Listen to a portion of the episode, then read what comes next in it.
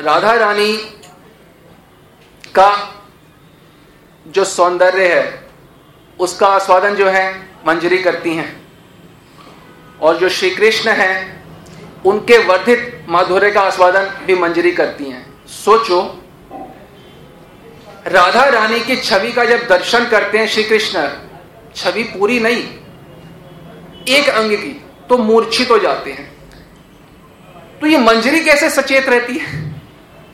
ये तो राधा रानी के पूर्ण दर्शनानंद, उसमें श्री कृष्ण पूर्ण, का पूर्ण दर्शनानंद। उनके ये दर्शन है। और फिर जब वो विलास कर रहे हैं, क्रीड़ा कर रहे हैं, वो भी वो देखती हैं दर्शन। और फिर भी सचेत रहती है। कितनी सशक्त है। कैसा दिव्य हृदय है उनका। राधा रानी को कितना अपना बना लिया है। कि अनंत रसधारा श्री कृष्ण माधुरी की रसधारा, राधा रानी की रसधारा बहे जा रही है उस हृदय समुद्र में। समुद्र में क्या होता है? अनेक धाराएँ बहती हैं। समुद्र हिलता है? समुद्र वैसे ये है मंजरी का हृदय समुद्र। ऐसी दिव्य अनंत रस धाराएँ बह रही हो। कोई होश बना ले। शिव जी जानते हैं ना? शिव जी श्री कृष्ण की नख चंद्रमणि छटा का ध्यान में भी अगर पा लेते हैं कणा तो वह उन्माद अवस्था को प्राप्त हो जाते हैं।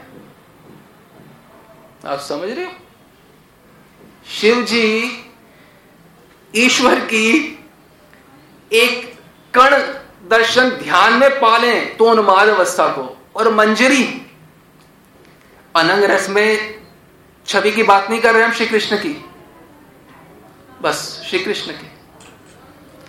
श्री कृष्ण के पूरे अनंग रसमय दर्शन। राधा रानी के अनंग रसमय दर्शन। वो जो शिव एक कर्ण बर्दाश्त नहीं कर सकते, वो बैठे दर्शन करती हैं और अपने आप को संभाले रहती हैं और सेवा भी कर देती हैं। अरे श्री कृष्ण के होश नहीं रहते। श्री कृष्ण आदि मूर्छनम राधा रानी श्री कृष्ण के दर्शन करती हैं तो कितनी बारी राधा रानी विवश होके मूर्छित हो जाती हैं। श्री कृष्ण राधा रानी के दर्शन करते हैं तो तो असंख्य बार मूर्छित होते ही होते हैं। गिनती कैसे करोगे? अरे राधा रानी के एक रूप माधुरी कर्ण में श्री कृष्ण बह जाते हैं तो जब रोज समुद्र का पूरा प्रवाह होगा, ये दर्शन अभी छुआ नहीं है। हृदय से लगाया नहीं है। अभी तो बोला ही कुछ नहीं है।